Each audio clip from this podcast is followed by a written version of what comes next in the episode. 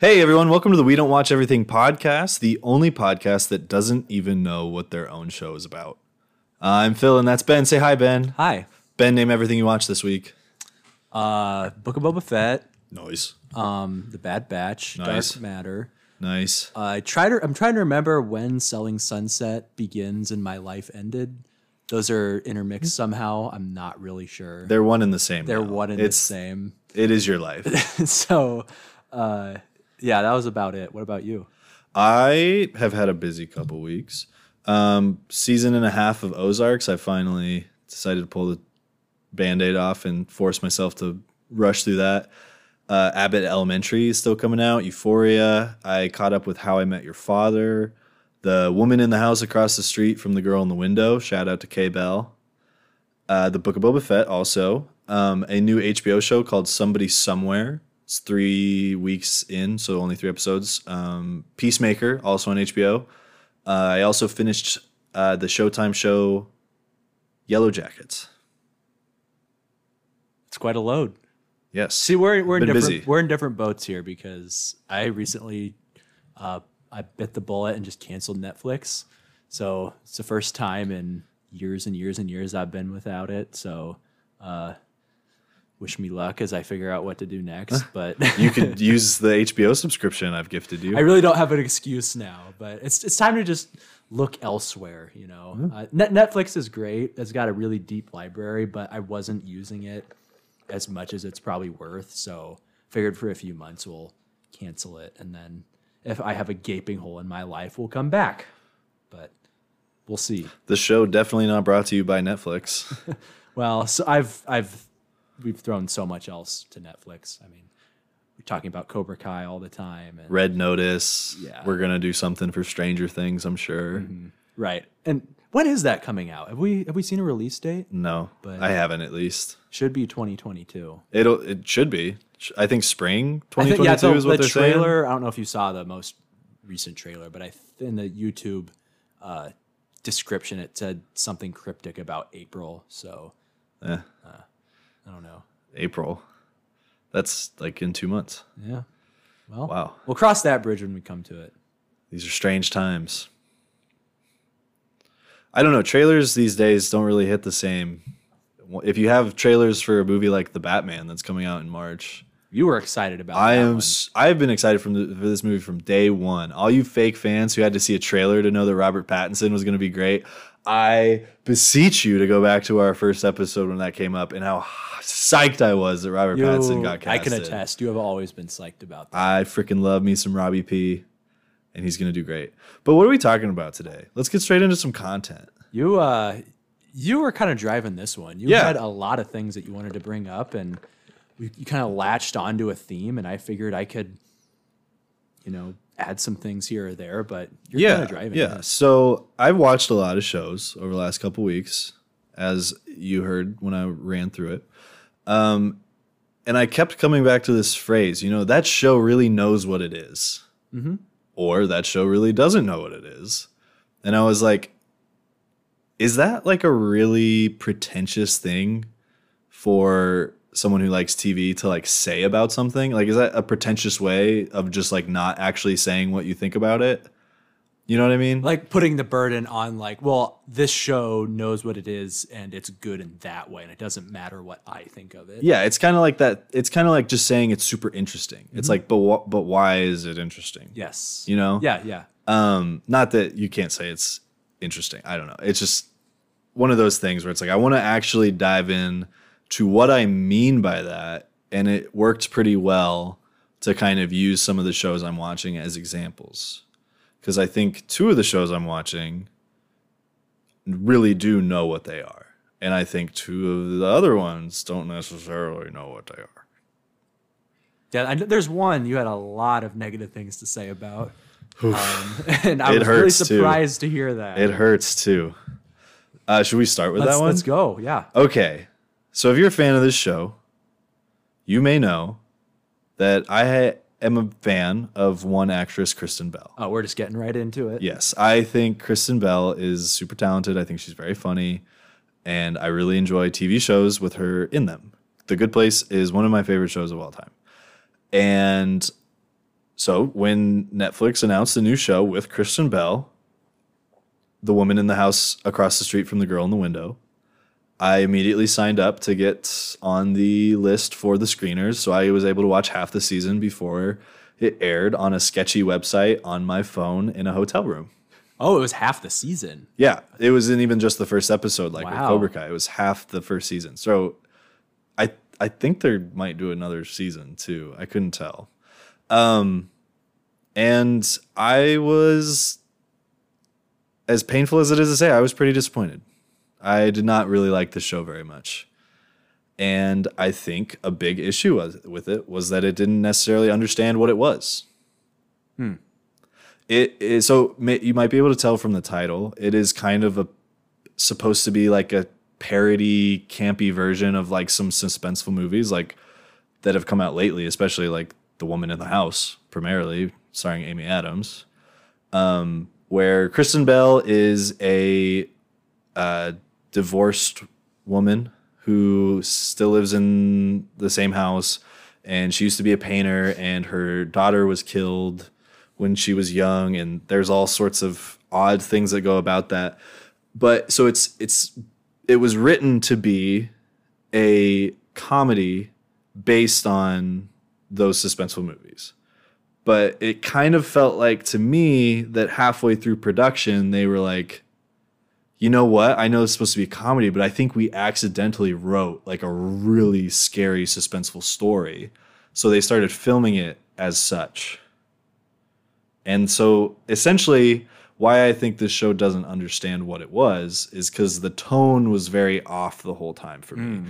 It had a very dark tone, but the dialogue and the acting was very campy. But all, that it wasn't directed to be campy. It was just how the script Yeah. came through. If that makes sense. Yeah. And which I thought was a real shame because I think Kristen Bell is a great actress for that type of tone, but it just the way that it was shot and the way it was directed really I thought made a lot of the jokes fall flat. And they it still had its moments and it was still a quick season. It was the first season. It was 8 episodes. It went quickly. And there were th- certain things that I was genuinely interested by. And since I've talked to other people who have watched the show also, I've had some conversations that maybe I'm looking at it too critically because I had such high hopes for it. I'm not saying I'm above that. I'm definitely susceptible to that. I definitely did have high hopes for it to be good. But on the same, on the other hand, though, like with as much as you love Kristen Bell, there could be the idea that oh, you're just gonna love whatever she's in, and like could, someone could accuse you of having that reaction too. So the fact that you're reacting critically and thoughtfully to something that she's in, and not just saying oh, it's amazing, like I think that strikes a fair balance. But that's just me. So Well, thank you. You everything you say is correct. yeah. Not um, Well, well, thank you. But yeah, it was. It wasn't even that highly anticipated of a show. Really, they didn't have like a big marketing tour for it. Um, they announced the show and it was out less than a month later. They they did some. Kristen Bell did some Q and A's for it afterwards, but uh, I, I can't say that I'm gonna be sitting around waiting for a second season. So when something gets kind of off tonally and gets tangled like this, do you think in this situation they knew that was happening, or do you think they got their finished product and they're like, eh, this isn't quite going? Well, with the way that they've talked about it since, I kind of think they might have known that the tone was off because a lot of the Q and A's and stories being told about the set are almost the actors and creators explaining some of the jokes, Oh, and it's like that's not good. If you need to explain your it's jokes. like oh chris the the paintings kristen bell did in the show were not supposed to be good. Okay then that makes that a little funnier. But the show and the tone makes you feel like they're supposed to be really good mm-hmm. And so it's just like you're not sure what to laugh at and you're not sure what was supposed to be a joke and then there's certain times where you're like i know that was supposed to be a joke but that was just like it just it fell so flat that like i don't care about it Yeah. you know yeah, sure. Interesting thoughts. thank you That You do that. That is uh, that is interesting, and that, that is a problem. It's it's really obvious when something doesn't know what tone it's going for, whether that's a result of, um, like you said, the the script being off with the direction, or um, like just not having a good idea of what it's supposed to be before you start. I think that's the biggest thing is you need that concept. You need that original like kernel of an idea. And if you don't have that and don't follow that, you can end up with kind of a jumbled mess. But Sure. I'm just sorry it happened with with your lady here. You know, that's all right. I needed something to bring me back down to earth. You know, not everything she's going to be in is going to be the good place. And I have to accept that. Fair enough.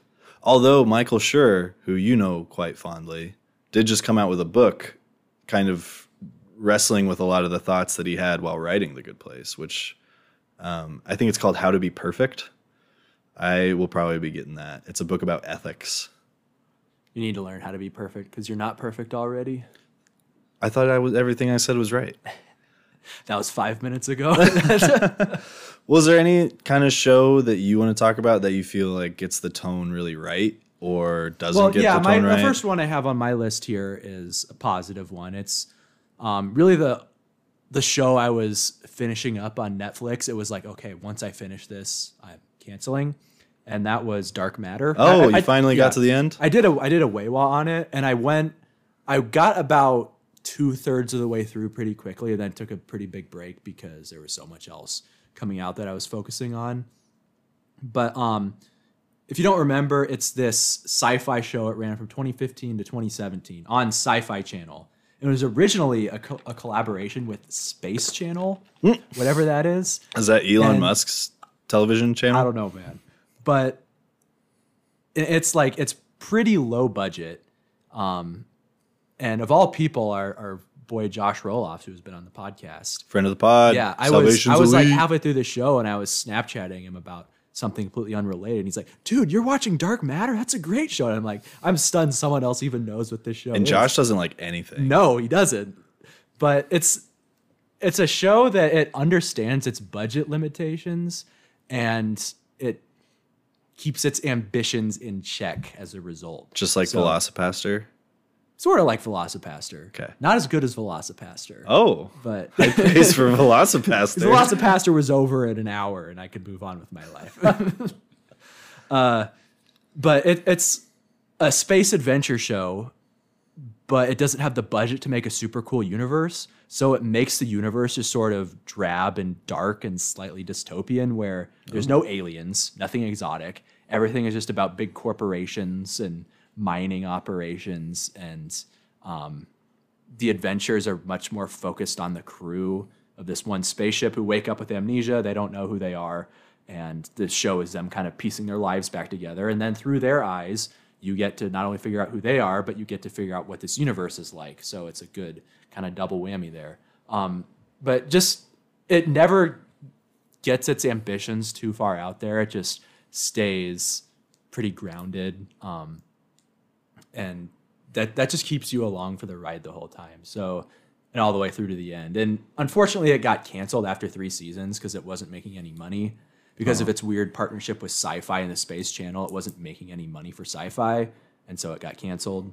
And um, it kind of had a cult following. Like the people who actually did watch it were really into it. So um, it's it's kind of too bad that it got canceled because it Netflix ended- will probably bring it back at some point. I would I would definitely love that. And there are some some rumblings on the dark web about um, if it could get brought back somehow. But it, and it does not have a satisfying conclusion. Like it ended like they were expecting to be able to To go keep farther. going. That's Yeah, always a shame. Yeah, that was sad. But yeah, um, it seems weird to say like a show is good because it's not too ambitious, but it's just it's really satisfying to have something that knows exactly the scale and the um sort of like the ability it has and doesn't try to be something it's not. So yeah. Nice. It just happened to be the last thing I watched. What were you watching it on? It was a Netflix. Oh, okay. Yeah. I bet maybe Netflix will bring it back then. yeah, that, that's the thought. It needs to be someone. It's not going to be a like a channel or anything. It's gonna have to be some streaming service. or Sure. someone with a ton of money who just 'Kay. was a huge Dark Matter fan and says, "Here, bring everybody back." Go. And like all the actors apparently want to come back too. Like they loved being in the show. It was It's a good sign. Yeah, just a money thing. So yeah. But I believe you're up again. So Yeah, so first show I talked about, I think didn't understand what it was because they couldn't get the tone right. And so the next show I want to talk about is a show that I am absolutely loving on HBO that I think gets the tone exactly right. And that is the new DC show by James Gunn, Peacemaker. That I made Ben watch the first 20 minutes of the first episode and he was not feeling it. I'm not necessarily sure why. Maybe he just has. I think he. I think I'm Ben. not into the DC. I think Ben just has a little bias against DC. That's probably true. but I thought Marvel fanboy over Sure. here. I thought the James Gunn thing would kind of get you over that since he's kind of like Marvel's like this is like DC stuff is what James Gunn does when he like wants to get to say the F word and curse and stuff, you know? Um and that's exactly what this show is. Obviously James Gunn has a very specific feel to things that he makes and the soundtrack is very involved. It's very funny and witty and caked with pop culture references and whatnot. And Peacemaker is no exception to that. It has a really strong cast, um, led by John Cena, who, believe it or not, because of this show, I have had at least two conversations going to bat for the artistic capability of one John Cena. Who would have thought 2022?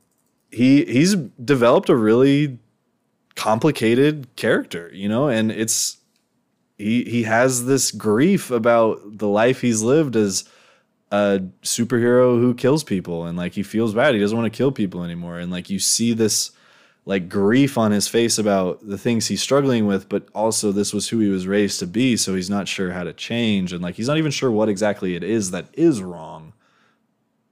But yeah, so this the cast is is really great. They fit the story well and they fit the characters that they were casted for really nicely. And the way that James Gunn is able to balance the humor with the action and also the really kind of dark stuff that's going on because it is a pretty like scary show. Like it's it's a basically a small group of people fighting off a hidden a hidden alien invasion and like a lot of people are dying.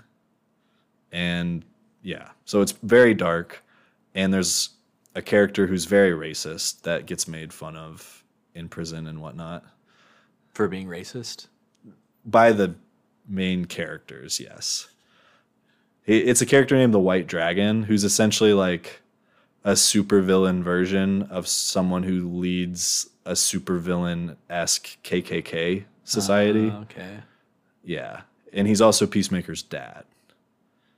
Well, that's a twist. Yeah. So like if you're kind of looking at superheroes as in that light, like Peacemaker is a pretty good dude even though he kills people just because he didn't turn out racist. That's the measuring stick we have nowadays. I mean like that's impressive, right? Yeah. Uh, but yeah, I I guess since you haven't seen much of the show, I I I wish you would give it a try because I think it is a really really great show so far. Now, objectively, I don't doubt it. I don't. I don't doubt James Gunn's ability to make a good superhero show on the R-rated level, but like, I just don't personally have much of an interest right now. That's a me problem. That's not. I'm uh, I'm not going to try and show force you into this. I understand that you're not like a DC guy, but I also think that this show makes fun of DC a lot as well. Hmm. There's a scene where Peacemaker is essentially calling out Batman for inadvertently killing millions of people for not killing the Joker. Oh, yeah, fair. Because this old guy is like saying Peacemaker isn't a superhero, and Batman is because Batman has a coterie of supervillains, and he's like, you know why I don't have a coterie of supervillains? Because all my supervillains are six feet under. Oh, so that's kind of the tone of the Yeah, show, you know. yeah. And there's a lot of stuff where it's going on where you can just kind of tell that like James Gunn just took a break from writing this character, and he's just kind of explaining why he thinks this is weird. Like Yeah. that Oh, wasn't yeah. Peacemaker talking about Batman. That was James Gunn being like, "This is Mm-hmm. stupid." But they're just gonna let it roll because it's entertaining, right? James Gunn gets away with whatever he wants. Yeah. And the show is like getting super popular. How many episodes in are we now? We're six episodes so in. is it one where they're like releasing them? One once every week. One uh, airs on Thursday, so we just got a new episode t- today when we're recording, um, which I watched on my lunch break because I work from home, and when I'm bored, I just watch TV. It's how you be productive. I hope my boss isn't listening. Well, I'll go down the uh, negative Nelly rabbit. oh hole no, here. Ben! It's actually not terribly negative, and my two negative choices that I have are only parts of shows that I otherwise really like. Okay, Um, we were talking about Star Wars, Book of Boba Fett beforehand.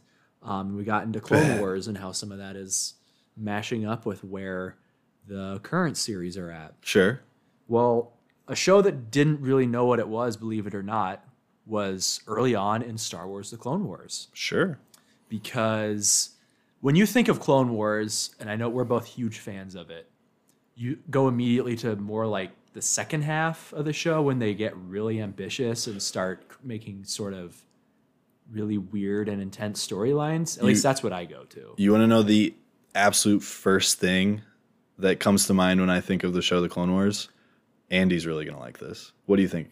Uh, when Darth Maul and Nope. his witchcraft created brother take over Mandalore. Nope. That's a cool part, but that's not the first thing I think of. The first thing I freaking think of is Kit Fisto going into General Grievous's Oh, yeah. lair. That's an earlier episode. it isn't is. I I don't know why I have such an affinity for that little arc, but I, I Andy and I just bonded over loving Kit Fisto. Oh, he's a we Kit Fisto guy. Yeah. But yeah, I mean, early on, the show is just sort of it's more in line with the actual prequel movies, and the characters don't seem to have very much. Uh, they're not really. It's- Fully it's- formed. yeah, which is weird to say when they already have these movies, but by the end of the Clone Wars, they're kind of developing. You know, they're kind of coming into their own, and you're seeing sides of them you never saw in the movies, and you wish you would have. But so much of that comes like near the end, um, like when you have Anakin and Ahsoka kind of openly questioning like the Jedi Order, and you have these storylines that kind of blur the lines between who's good between like are there good people on the separatist side? Like is the republic side just like corrupt and pointless? And you don't really you don't really have that early on. Early on you just have more of the well here's some big battles and smashing droidekas and whatnot which is good. They have some really good storylines but um and it's classic stuff but it it doesn't become the unique thing that it is until like more towards the end when it was kind of desperate and had to avoid being canceled. And Dave Filoni was just throwing things at the wall, like, "Oh, we'll try this bizarre thing," or "We'll have a gang of witches create a twin brother to Darth Maul." It's okay, and it works. But Let's roll. but they they weren't doing that in 2009. So, So you think early on, especially coming out of the movie, early on Clone Wars didn't necessarily know what it was because certain characters weren't fully developed. They didn't know where what direction they were going. They knew they had a storyline to fit in and they just weren't sure how to get there. Yeah, they were just I, I think trying to make more Star Wars prequel content, like get more Anakin and Obi Wan and Jedi's and lightsabers and clones and battle droids, and I mean like the Clone Wars movie. I don't know when the last time we even saw that was. Oh, I've never I don't think I've ever seen it actually. Yeah, it's it's pretty. It's okay, but it's pretty bland and pretty just straight laced. Like Ahsoka is downright hateable. yeah. Like she's almost like intention. I don't know if it's intentional, but she is extremely annoying.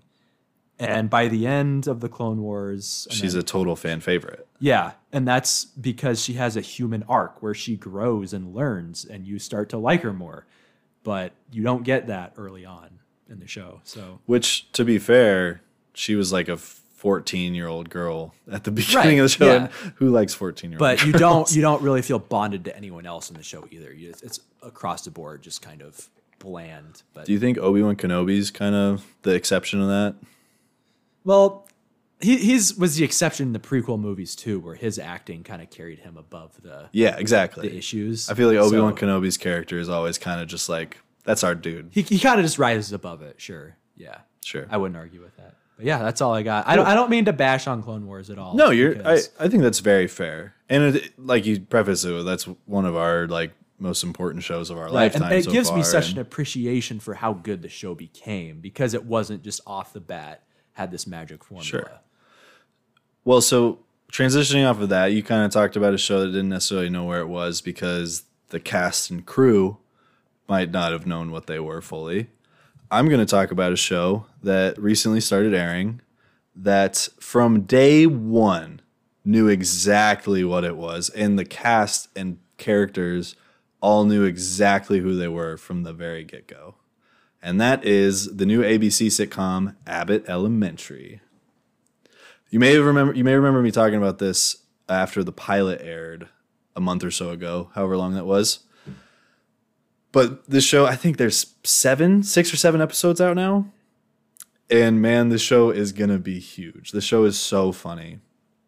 It is Abbott Elementary is a inner city elementary school in Philadelphia, and the show kind of revolves around a cast and crew of five or six teachers and the principal and kind of dealing with issues with students and not having enough money and funding for things and trying to be the best teachers they can be and whatnot. Uh, the main character and creator of the show, uh, Quinta Brunson, plays a character named Janine, who is a really young teacher who's really getting her feet wet and like learning how to do this. And so she has some run ins with some of the older teachers, not necessarily like run ins where they're like butting heads, but where she thinks her way is right. And the more veteran teachers are like, "Mm, no, you got to do it this way or else you're going to crash and burn kind of thing. Uh, Tyler James Williams, for those of you who loved watching Everybody Hates Chris after school the same way I did when I was younger, uh, he's back and he plays one of the teachers and he's super funny. And yeah, I don't know. Each character that, like each of the main characters, the four or five teachers, the janitor, um, and the pr- the principal, just from the get go, were exactly how they should be and at exactly the right temperature. Whereas in shows like Parks and Rec and The Office, particularly because this is shot in the same way where it's kind of like a fake documentary, uh, The Office in Parks and Rec kind of had to change the temperature of certain characters. Like Michael Scott gets more intense or dumber, you could say, as the show kind of goes on. Leslie Knope kind of has to dial it back a little bit or, or whatnot in certain areas. I would say, um, not to cut you off, but No, uh, go for it. With New Girl was like, Yeah. And I, I mean, I haven't watched that in a really long time, but uh, I was probably about halfway through when I stopped. But I think I pointed this out when I did a Waywa on. It's like at the beginning, it's like she is really off the wall and she's really eccentric, and you're like, it's kind of funny, but like, is this really going to keep up? And then kind of mellows out a little Yeah. bit, and it becomes more of a communal. Like they play off each other really well. Exactly. I think from day one, this show, the temperature of each character was spot on. It is really well written. It is incredibly funny, and everybody should be watching this show. Who would have thought network television? It's back, man. I'm watching six shows right now, one episode at a time. I can't remember the last time I watched more than one show like that. It's amazing. Like it's never completely gone away, you know, like the Yeah. watching one at a time. Sure, but I mean six at once. I'm watching six shows like that right now. Good for you. Doing your part to keep society running. You know, man, keep that subscription revenue flowing. Any other shows that you kind of feel like have a natural segue off of that feed of Abbott you Elementary? mentioned you mentioned The Office, so I'll just go there and say my quick piece and be done. I'm not gonna. I'm not the first person or the only person who's ever said that The Office season eight wasn't good. We've never allowed ourselves to really talk about The Office. No, and I'll keep it brief here, but um, Office all time classic. If you breathe air, you've seen it or have heard about it. There's nothing I can say that's really new or groundbreaking on it. It's it's just really apparent when a show works so well like it did for so many years, and then it took a really steep dip in season eight. Like every time I've rewatched it, it's like season eight is when you're like, oh, th- that'd be the second to last season. So th- right is- after Michael. So is that the is that one season without Michael, or are there two seasons? There's without Michael? two. se- and season seven's not like that bad. Is no, it? season seven's pretty good. Michael leaves with a couple episodes left, And what they have is they bring Will Ferrell on for a few Yeah. episodes, and it does That didn't work. not work. And, and like, ironically, the only part with Will Ferrell that I laughed at is when he falls. when they're he has one line when he yells at Dwight. Um, that I laugh at. But no, aside from that, the only bit with him that's really funny is when they're having him host the Dundies, and the bit is how bad of a comedy host he is, and that stuff is funny. Nothing else he does is funny. but they, I mean, I don't think that was meant to be a long term answer, and they ditch him pretty fast. But that baby could be on the cover of a magazine called Babies I Don't Care About. yeah, Like that line's the most memorable line, at least in my watching of the show, and it's not that funny of a line. Um, and then season eight, they just it becomes pretty apparent how reliant it was on Michael, they, and Steve Carell's charm. But Is that the is season eight the one with the weird like sound guy? no, that's season nine. That's when they're at the end and they're just breaking the, the Okay. wall down and like Sure, the documentary sure. stuff. And I thought that was done fine enough because Sure. it's a way to wrap up the show. But I also saw this rumor. Uh, apparently, like the script in season eight, they like wanted to have a storyline where Jim like cheats on Pam. Oh. And John Krasinski was like, "No, we're not doing that. That's gonna like break the viewers." Yeah, that would belief in the that would have been really bad. Yeah. Um, and so I mean, just lots of. It's not just Michael being gone. There's bad creative choices going on, but it rebounds a little bit for season nine, and it finishes off well enough. But you know, even even the best of shows can not know what they're doing, and they can lose their footing Sure. from time to time. But And at the end of the day, the worst episode of The Office is a better episode than a lot of TV shows can hope for. Oh, Yeah, it's it's never like unbearable. It's just it's in when you're comparing it to what you've seen for so many years. You're like, eh, Mm. Yeah, it can- you definitely falls better. off. You're better than this. Sure. well, I have one more show that I am watching that I don't think necessarily knows exactly what it is. And you might hate on me a little bit because the last two episodes have been really stinking cool. But I wrote this before I watched the most recent episode. I don't necessarily think the Book of Boba Fett knows what it is. And we talked about this idea before the episode started recording that if this show was called The Mandalorian, the Book of Boba Fett, I would probably have less issue. And I'm not saying I'm not enjoying the Book of Boba Fett. I'm loving it. You don't like the book? What's wrong with you? I'm loving the He's Book of got Boba the dark Fett. saber. The last two episodes have been the best two episodes of Star Wars television. Wow.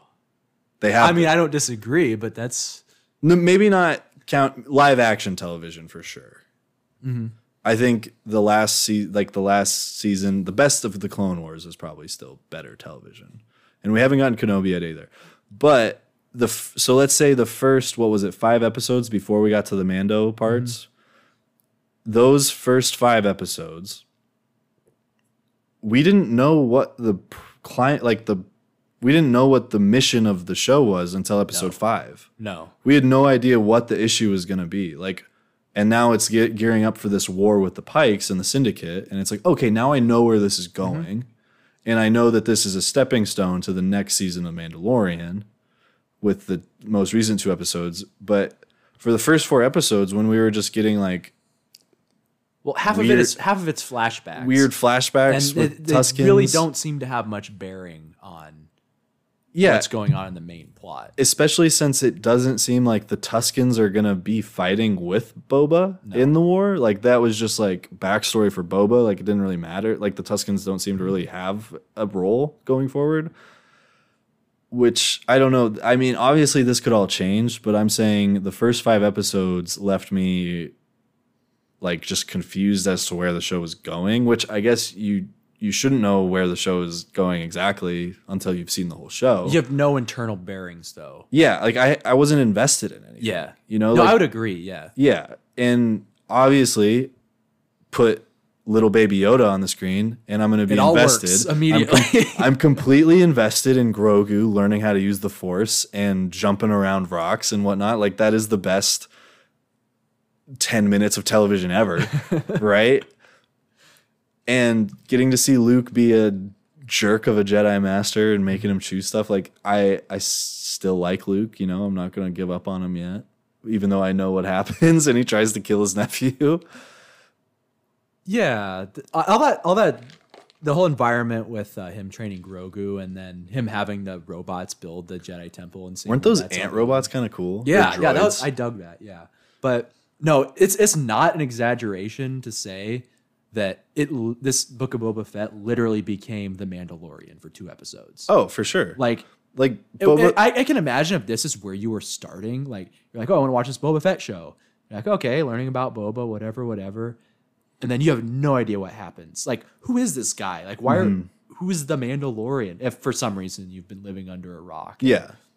you for you you're not up with all of this, but um, it is maybe a little bit says something about a show when the best parts are what you're bringing in from outside the show. It's like it got good because it's bringing back stuff we already know and mm-hmm. stuff that works.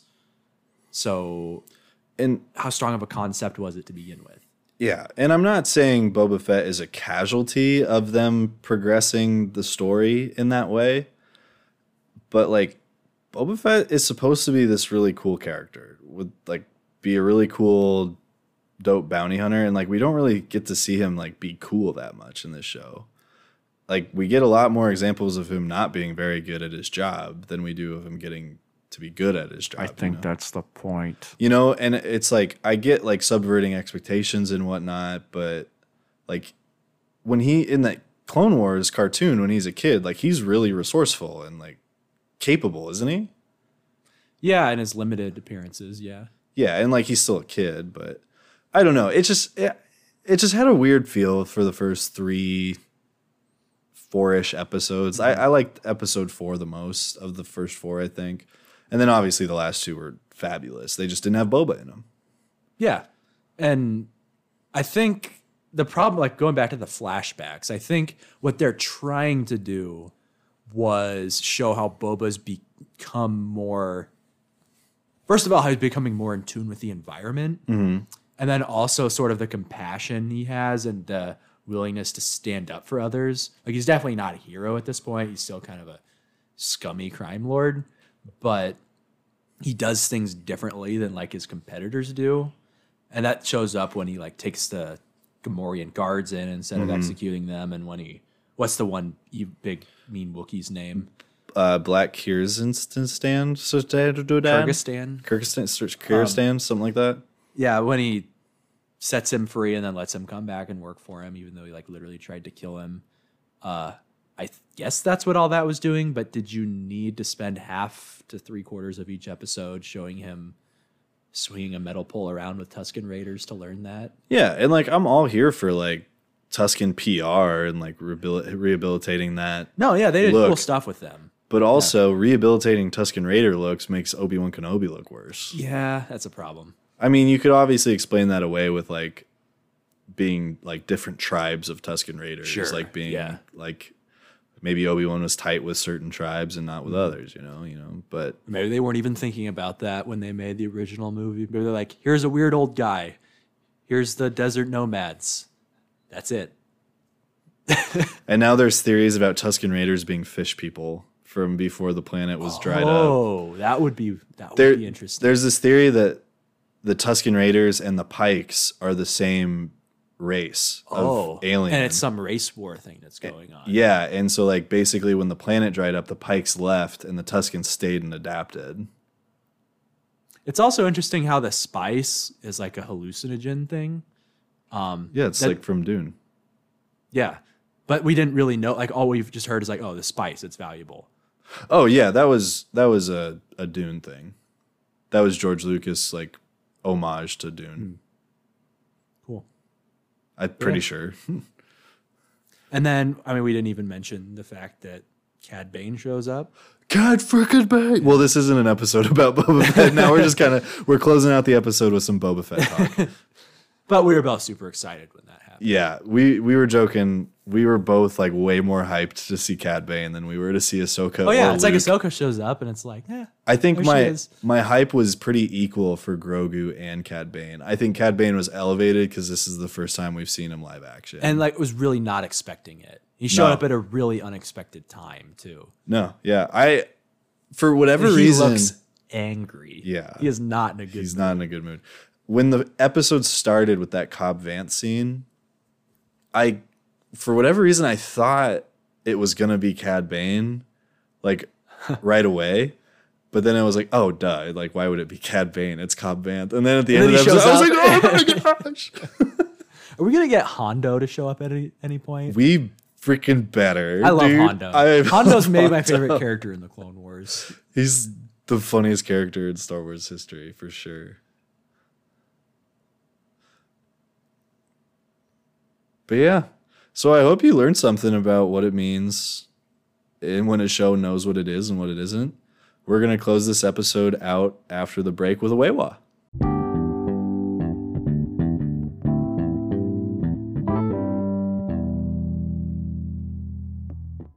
Welcome back to the We Don't Watch Everything podcast. It is that part of the show where we do a Weiwa. So, Phil, what are you watching? I am watching a lot of stuff, but what I want to talk about now is How I Met Your Father. The new Hulu Should show. be a good story. uh, sequel show to the controversially loved How I Met Your Mother show, starring friend of the pod Jason Segel. Friend. Go on. Um, the show just started airing. There's four or five episodes out, and I think they dropped the first couple episodes all at the same time. But after episode three, I was like, "Oh no, the show is really bad." I'm sorry, Hilary Duff. I think you're cool, but you're not saving this show or doing it any favors. And neither was the rest of the cast. Including Josh Peck. Bringing us to episode four and five, where one Mr. Josh Peck shows up. And I'm not saying he he's actually I think pretty good in it so far. I don't think he's what's saving the show, but I think the show is kind of starting to find its legs a little bit. And I after I I don't know why I decided to keep watching, but after season episode 4 and 5, I was like I think it's getting better. Hmm. I think it's getting funnier, and I think they're finding it's a larger cast than what the original show was. Uh, so the original show was a little more compact with three guys, two girls, right? And this is like three and a half girls and three guys, now four guys. Like it's it's a it's a larger ensemble. So they're kind of as they're going, like kind of figuring out what arrangements of people work and like what types of scenes work for these actors and whatnot and what's gonna kind of drive this show and whatnot. Um, so I, I think it's getting a little better. So I'm I'm excited to keep watching. Actually, I'm not gonna lie. So it's no starting to know what it is, maybe? I think it's starting to kind of figure it out. um, there's, I think they realized after a couple episodes that it was missing a Jason Segel sized person that was cute and lovable in the same way that Jason Segel was. Because as controversial and poorly aged as the original show was, one thing most people agree on was that Marshall, Jason Segel's character, was super great, and everything he did was funny. And so I think they're taking there's this British character who comes from wealth who moved to New York and was disowned by his family for it. Um, he was chasing a girl that's also in the cast, um, who's somewhat unlikable, not gonna lie. But they're kind of turning him into this Jason Segel type Marshall character that is just he's really lovable and you're just cheering for him and he gets himself in situations that are just funny. Like he pawns off a necklace in the most recent episode to pay for a new apartment and he's just so unaccustomed to New York that he walks out of this pawn shop with a huge stack of bills and immediately just Oh, no. gets taken away and he's just like, "Huh, okay." That's how it works. That's just I mean, that's one of the funnier moments in the show which might say how funny you actually think it is or I think it is, I guess. Um, but I'm giving it a chance. I really do love the original show, and I think this show might be getting better. I think it might be getting better. Although the main guy character, uh, Christopher Lowell, who plays Jesse. I'm sorry, Christopher. You're gonna have to prove it to me. Not in. I'm not convinced yet. So it might be getting better than its 5.1 rating on IMDb. No, I think 5.1 at this point is accurate. Okay. I think before the most two recent episodes, it was should have been lower than 5.1. Oh, no. It was bad. It was not a good, enjoyable time. I did not have a good time. Well, interesting that you stuck with it because, like we've talked about with shows, it's like it's one thing to watch a movie that's not good. You just kind of suffer through it and it's over. But you don't really consistently keep watching a show if it's not good and not holding your interest. So I have a hard time giving up on things. You know, Hmm. It. I. I just got to see it all, man. I want to watch everything. It's my life goal. well, it's a good thing you're on this podcast. That is our our mission, our promise to you that we'll get there someday, and we'll let you know what's good and what's not. good stuff. But until then, follow us on Twitter at We Did Not Watch It for things we find interesting in movies and television, and news about episodes, drops, and whatnot, and some memes. Hey, Like and subscribe to the podcast. Leave a review. Do whatever you want. Hope you enjoyed the episode as much as we did making it. Bye. bye.